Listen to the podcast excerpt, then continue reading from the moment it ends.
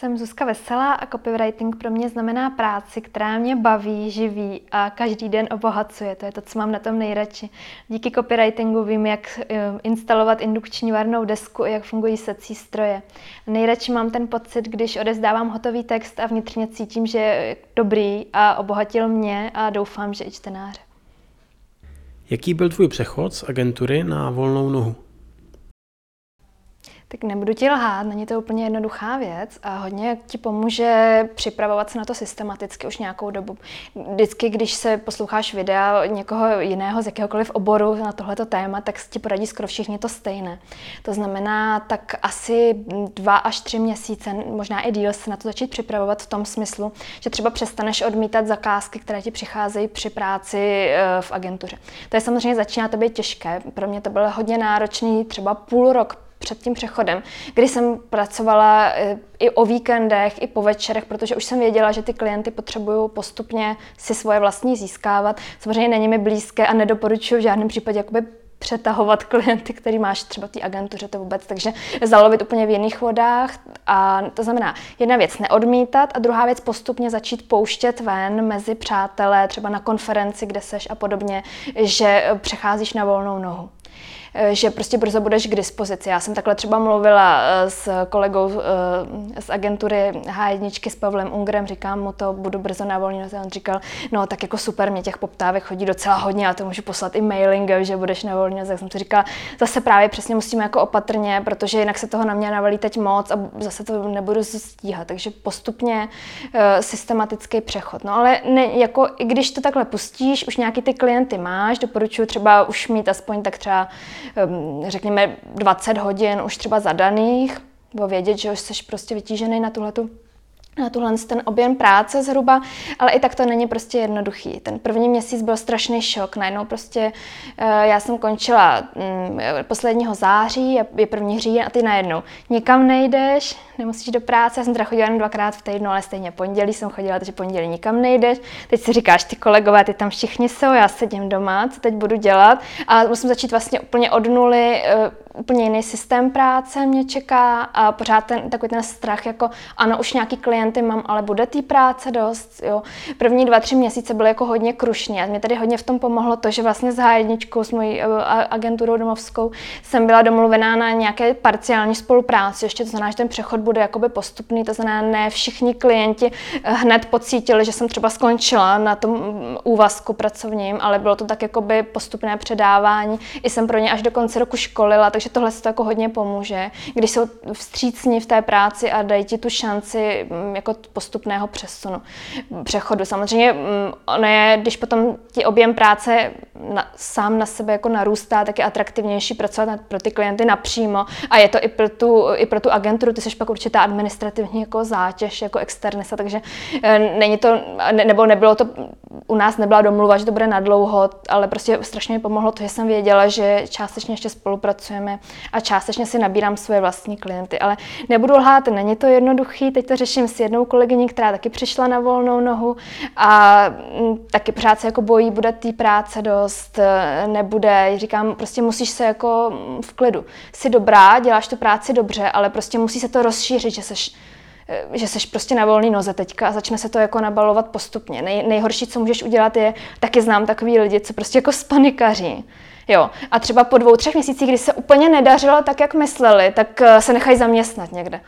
Ale to znamená, že tomu nedali vůbec tu šanci. Tak eh, jestli je trápí takováhle finanční nouze, tak v tom případě na tu nohu, volnou nohu jako ani vůbec jako nepřecházet zatím. Nebo nevím, co je k tomu vede, ale ty jako nesmíš spanikařit prostě. Ty musíš jako už počítat s tím, že to nebude jednoduchý prostě hned. Ale půjde to. Měl by se copywriter zajímat o právo? Nemyslím si, že nutně. Na druhou stranu základní znalosti o právu si myslím, že poslouží každému, ať už dělá cokoliv, i když, do, i když je dokonce v domácnosti, tak jak my říkáme, pořád se jednou nohou v kriminále, ať už řídíš auto nebo cokoliv. Takže já bych to rozdělila na dvě fáze. Buď jestli vůbec je dobrý zajímat se obecně o právo, tak tam je odpověď samozřejmě ano. A je, druhá věc je, jestli to potřebují copywriteri ke své, ke své práci. Tam je odpověď za mě ne nutně. Samozřejmě pokud se chceš specializovat směrem do oborů typu právo, ekonomie, ekonomie a podobně, tak tam samozřejmě už to chce se trošku víc o to zajímat, ale jsou určitý základy, které si myslím, že je dobrý vědět, zvlášť když jsi na té volné noze. Eh, je tady totiž základní rozdíl v tom, jestli děláš copywritera v agentuře nebo seš na volné noze. Protože jedna z věcí, kterou prostě takzvaně jakoby zůstáváš sám, je ta právní odpovědnost, když seš na volné noze. To znamená, jako zaměstnanec, kdyby si náhodou e, způsobil klientovi třeba svými texty nějakou újmu, tak e, seš víceméně v pohodě, protože tam je to krytý různými typy pojištění a ty seš prostě zaměstnanec, takže tam se to vyřeší. A taky většinou stojí různé větší mediální domy za těma firmama, kde pracuješ, takže tam většinou právníci jsou zdatní, ale takhle ty zůstáváš prostě sám a jsi odpovědný za ty texty obsahově, které klientovi dodáš. Já třeba, když mám říct ze své zkušenosti nedávný eh, Nedávný problém, co se mi stal, psala jsem popisky spotřebičů a ten výrobce trouby uváděl, že eh, má bezpečnostní sklo u dvířek. No tak jsem samozřejmě jako copywritersky trošku jako šperkovala, napsala jsem, že se o, to, o ta dvířka nepopálíte. No a co, co jako myslíš, že se stalo? Za měsíc píše paní, prostě já jsem se o ty dvířka popálila. A co s tím teda, jak to jako vyřešíme? No naštěstí klient je strašně vstřícný, hodný, takže mi pouze napsal, smaž to prostě z toho, napiš tam, že jsou bezpečnostní a snižují se rizika popálení. To už je takový to, co my copywriteri neradi, to vágní formulace máme, ale někdy je to nutné právě proto, aby si se vyhnul jo, tomu, jestli tam cítíš ten rozdíl, jo, snižuje se riziko versus nepopálíte se, že? to prostě nemůžeš jako říct. A už ty, jak seš jako sám za sebe na volné noze, tak teoreticky za to odpovídáš. To znamená, kdyby paní řekla prostě, já nevím, 100 tisíc mě stála léčba, co jsem byla doma a klient byl zlý. A tak je to na tobě. To znamená, tam je potom ke zvážení, a já jsem po, tohleté, po tomhle incidentu chvilku o tom přemýšlela, nějaké jako pojištění mm, živnostenské nebo pro, pro jednotlivce existuje to, ale ono by to bylo trošku problém, muselo by se to nastavit individuálně, protože pro copywritery samozřejmě žádný balíček jako, jako není, ale něco takového existuje, takže může se na to člověk podívat, ale je potřeba si mm, mrknout, jestli to pojištění by ti vůbec bylo k něčemu, protože je všeobecné pro, já nevím, kadeřnice, zedníky a tak dále, jestli vůbec jako nám by pomohlo. Takže to je jedna věc, ta odpověď odpovědnost. Pak bych ještě vypíchla třeba takovou věc, na kterou mě upozornil Richard Dobiáš, dobrý copywriter, když jsem přecházela na volnou nohu. Je dobrý vědět, co po tobě chce živnostenský zákon, jakožto po jednotlivci. Například po tobě chce, aby si v patičce nebo v kontaktu na svém webu měl uvedeny nějak, některé základní informace doporučuji si to dohledat. Je to tvoje sídlo a uh, jaký živnostenský úřad, to znamená, jako v jakém katastru na tebe dohlíží. Když to tam nemáš, tak zase hrozí nějaké sankce a ne úplně příjemné. Takže to jsou takové, jako nechci strašit, ale nějaký základní věci je pro, pro svůj vlastní jako život dobrý vít. A ještě třetí věc, co bych zmínila, taky by měl člověk, ale dneska už to není problém, protože je spousta vzorů na webu, být schopný si napsat nějakou jednoduchou smlouvu o dílo nebo, nebo nějakým způsobem smluvně ošetřit spolupráci s klienty, se kterými chceš spolupracovat, ale máš už dopředu pocit, že by to třeba nemuselo úplně klapnout. Teď zrovna navazuju novou spolupráci s klientem, který je neprověřený a už teď je pro mě komunikace komunikace taková jako trošku obtížnější, takže už zvažuju, že mu třeba něco takového dopředu zašlo, abych měla jistotu, že třeba aspoň eh, část té práce, co na tom odpracuju, prostě budu mít zaplacenou. Ale říkám, dneska už je spousta těch vzorů a toho není, není třeba se bát. Eh, prostě eh, je, je možný sepsat jak smlouvu, jednorázový úkon, tak i nějakou dlouhodobou spolupráci. Samozřejmě někteří klienti si tohle to řeší sami, pošlou ti sami nějakou smlouvu o mlčenlivosti. Zase toho není potřeba se bát někdy. Ale třeba eh, jako je dobrý si to pročíst, protože tam někdy bývá, že třeba i po skončení spolupráce ještě, já nevím, třeba čtyři roky ty vůbec nesmíš mluvit o tom, že jsi s nima spolupracoval. Což jako když si to pořádně nenastuduješ, tak se ti může stát, že tohle to třeba jako mm, podceníš. Jo. Takže říkám, no, základní znalosti o právu jako jsou, jsou tady, jako určitý specifika to má, ale mm, není potřeba se toho zase, zase stolik bát. Jenom ještě bych upozornila, zajímavá přednáška byla na Copycampu letošním od Petry Dolišové o právu, doporučuji si pustit. Tam přesně mluví o tom, jaká slova, na co si dát přesně pozor. Jako vy jste moje trouba, tak třeba takové to jako nejlevnější, takové to srovnávání, nebo je to zdarma, a pak se najednou zjistí, že to jako zdarma není, že jo. Tak na tohle si dát pozor, protože přesně to jsou jakoby klamavé informace, které tě můžou dovést jako do problému. Co by si měl každý copywriter přečíst? Tak eh, teďka možná ode mě čekáš, že vychrolím seznam nějaký literatury, které jsem si přečetla, odborný. Mělo by to tak být, je to tak správně a spousta kopíků to dělá a já jim to jenom závidím, že mají tu vůli ve volném čase číst nějakou odbornou literaturu, ale já se přiznám, že já čtu převážně beletry. Já hrozně jako hltám slova, čím víc jich vydávám ze sebe při tom psaní, tím víc je čtu. Každý ráno se třeba přečtu aspoň jednu kapitolu pro nastartování nějaký kreativity. Ale že bych ti řekla konkrétně, co by si měl člověk jako přečíst, tak eh, nic takového v podstatě mě nenapadá, protože jednak ty knížky buď jsou staré, nebo se tam prostě nic nového nedozvíš. Tady já souhlasím se Stephenem Kingem, který řekl v knížce o psaní, že eh, pokud chceš být copywriter, tak musíš hodně číst a hodně psát, žádná jiná zkratka neexistuje než jak se k tomu dostat. A to je úplně přesný. Je prostě, ať se týká knížek nebo kurzů, tak si nemyslím, že žádná z, těch, z nich tě prostě naučí psát. Jo. Eh, samozřejmě určitě, kdo úplně začíná, tak eh, úplně základ doporučuji stáhnout si od Uh, o to Bohuše, pište jako copywriter, je to zadarmo, trilogie, tam si myslím, že se dozvíš ten uh, nej, nejpotřebnější základ. Uh, potom samozřejmě 365 copy triků Míši Možíkový, taky samozřejmě na Twitteru, nebo už to možná vyšlo i nějak jako souhrně přečíst. A sledovat co samozřejmě na Twitteru, jako to mě baví třeba víc na denní bázi, nebo spíš si najdeš třeba pět minut na to mrknout na Twitter, na takový ty nejznámější přesně jména, jako je nejlepší copywriter, dobrý copywriter, i tu Míšu sledovat. A to to myslím si, že úplně stačí, ale stejně tě to nenaučí psát, ne, jako i když ti ten stokrát řeknou, jak se píše přímá řeč a že máš vypouštět příslovce a že máš psát co nejvíc sloves, tak prostě to jako uh, pustíš jedním uchem tam a druhým ven, ale prostě to, jako dovede tě k tomu jenom ta praxe, že to sám jako vycítíš, jo, jak, jak psát dobře, nebo dostaneš nějakou zpětnou vazbu samozřejmě od klientů, takže konkrétní knížky prostě ode mě asi žádný doporučení nedostaneš, krom teda toho Stephena Kinga o psaní, jak už jsem zmínila, ta je úplně, úplně skvělá.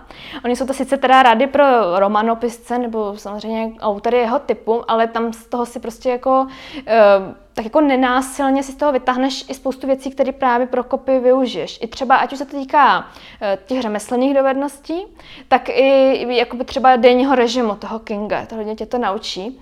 Eh, tam on popisuje prostě v kolik vstává, co dělá, třeba jak si udělal pracovní plochu, to je docela důležitá věc, eh, kde hledá třeba inspiraci, kde ho něco napadne, ale i třeba takové věci, o kterých se třeba tolik jako nemluví, že ta kreativita je strašně náročná věc a že ho to dovedlo až třeba k alkoholismu a dokonce i k závislosti na kokainu a takhle. Já to vidím i kolem mm, sebe, ne, než moji kolegové byli na kokainu, to vůbec, ale najednou jak přejdeš na tu volnou nohu a máš jakoby ten, v hlavě ten pocit toho volného dne, tak e, jako je docela těžký si tady tohle jako najít v sobě tu, tu, ten přesný řád a nesklouznout k nějakým jako nesmyslům a říkám, i ta kreativita vystává. Takže tohle, to, v tom je to skoro snad jako nejpřínosnější knížka, byť to není nějaká jako encyklopedie, tak možná o to líp, takže tu bych asi doporučila. Co je to mikrokopy? Copywriterská teorie říká různé informace o tom, co to je mikrokopy, abych to nedělala složitější, než to je. Vnímám tak jakýkoliv krátký text, který je vždycky úderný a většinou z 90% jeho cílem vést uživatele k nějaké akci.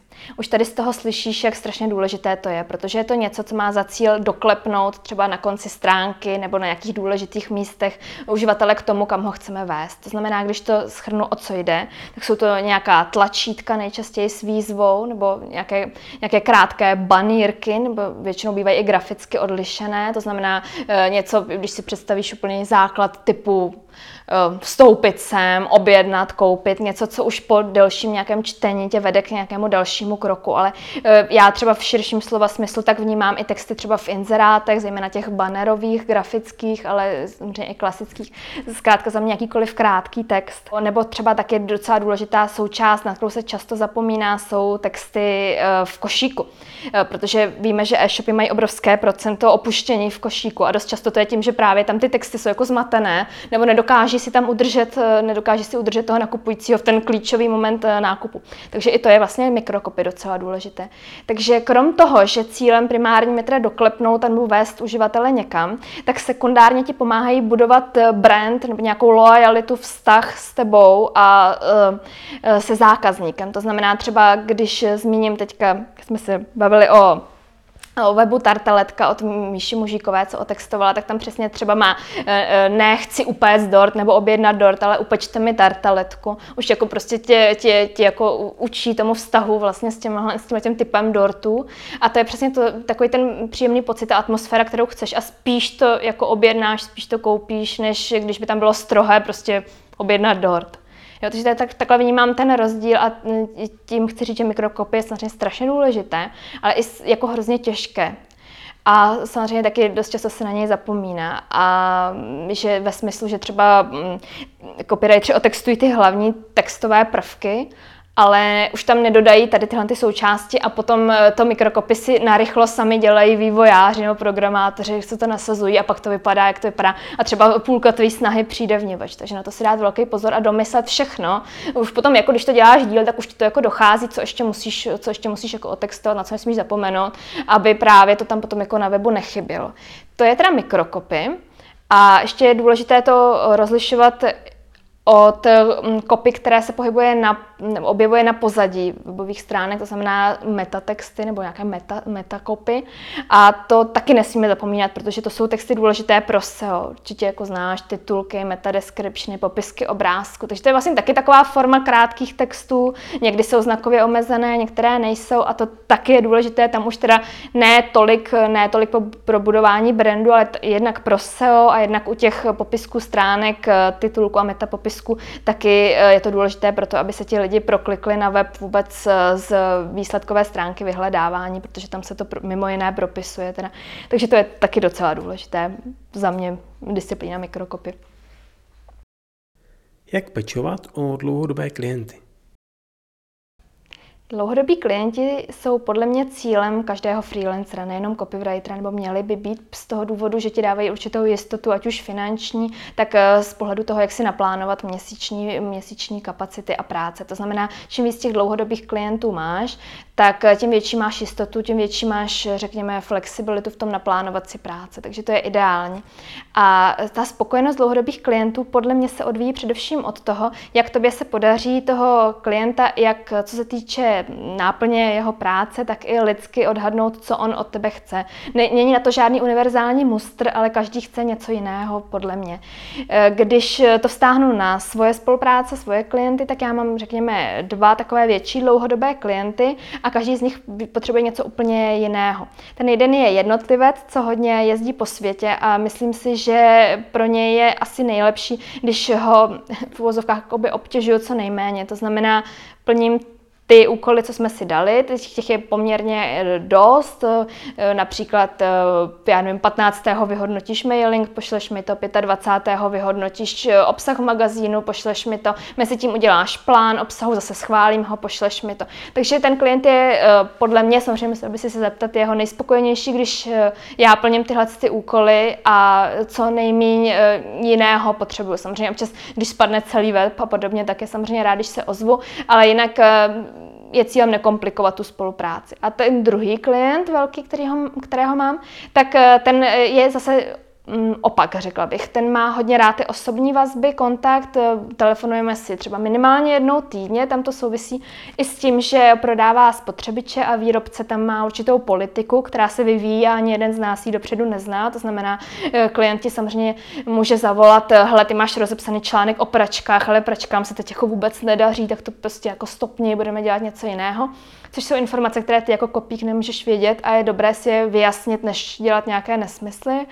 A krom těch telefonických kontaktů, tak um, mě třeba zvou i na různé team buildingové akce interní, což je strašně příjemná věc, že si jakoby cítím, že i když tam s nimi nesedím, tak jsem vlastně svým způsobem součástí toho týmu, znám se i, já nevím, se servisáky, s prodavači, takže to je strašně samozřejmě jako, mm, myslím si, nebo doufám, že to je pak vidět e, i na těch textech, na těch výstupech, že jsme tak jako víc v kontaktu a víc provázáni, i když samozřejmě já sama nevím nic o spotřebičích, tak e, díky tomu té provázanosti uší, tak e, si myslím, že to potom jako svědčí lepší těm výstupům.